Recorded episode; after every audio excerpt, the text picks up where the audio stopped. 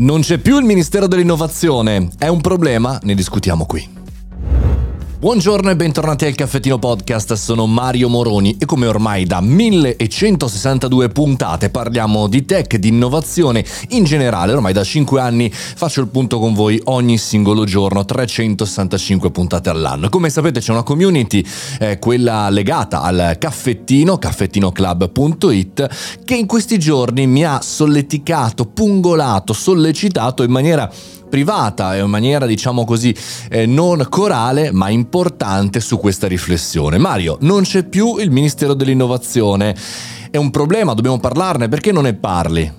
Il nuovo governo diretto da eh, Giorgia Meloni chiaramente ha fatto delle modifiche, alcune abbastanza pittoresche come la sovranità alimentare, altre eh, determinate chiaramente a un credo politico, quello che ha vinto le ultime elezioni. Però ci soffermiamo eh, su questo Ministero dell'Innovazione. Ora, io ho una, come dire, opinione abbastanza decisa su queste cose. Di norma non commento mai e non commenterò eh, il come chiaramente questo governo cercherà di fare innovazione, anche perché è appena partito, quindi non è il nome di un ministero a convincermi o meno della bontà di un'azione.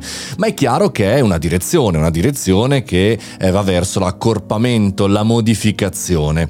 E per cui da questo punto di vista, se dovessi vedere, no, eh, se arrivassi eh, come un alieno sul sul pianeta Terra e in Italia, direi wow, c'è un paese di questo tipo che sicuramente lavora con l'innovazione da tantissimi anni, si ferma, si blocca e non lavora più da nessuna parte. Però, caro amico alieno, eh, siamo un paese che non ha quasi fatto nulla negli ultimi 20 anni, 30 anni, 40 anni nel mondo dell'innovazione. Quindi questa, questo cambiamento non è che mi sorprende poi molto, non è che prima vivavamo di vacche grasse digitali.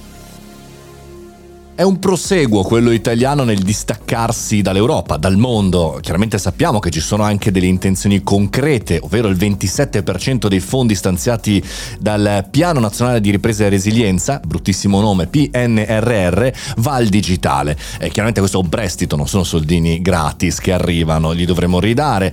E quindi quel 27% bisognerà capire come riusciremo a metterli in campo con dei progetti digitali. Però siamo anche un paese che ha, e l'abbiamo abbiamo scoperto durante la pandemia, il 40% di famiglie del centro e del sud senza il computer, il 30% al nord, siamo anche un paese senza banda larga, siamo anche un paese eh, senza start-up, 16.000, pochissimi rispetto ai 60.000, 80.000 di Germania, Inghilterra e via dicendo. Quindi in realtà eh, non, non, non c'è da continuare con l'innovazione, c'è da cominciare. Un altro cambio di nome che potrei commentare e non commenterò se non facendo un appunto è quello del Ministero dell'Istruzione che è diventato Ministero dell'Istruzione e del Merito. Ora io sono stato sempre abbastanza chiaro sulle mie idee. La scuola non è un posto per trasformare dei bambini o per educare al mondo del lavoro, non serve assolutamente a quello, serve a educare alla vita. Eh, il lavoro è un'altra tipologia di step, eh, chiaramente elementari, medie, medie superiori Chiaramente l'università servirà eventualmente per posizionare le persone nel mondo del lavoro, al di là che poi è tutto un concetto totalmente superato, quello della scuola che prepara al lavoro, no? come se fosse bastasse mettere le persone in azienda. Quindi, allora, amici, facciamo un punto, aspettiamo un paio di mesi, 60 giorni, 100 giorni, quello che volete, e poi commenterò uno e l'altro, l'innovazione e la scuola. Non cadiamo nel burrone della retorica da una parte o dall'altra nel commentare così a babbo morto, a dichiarazione, a strillo sui giornali. Calma, sangue freddo, valutiamo come terzi.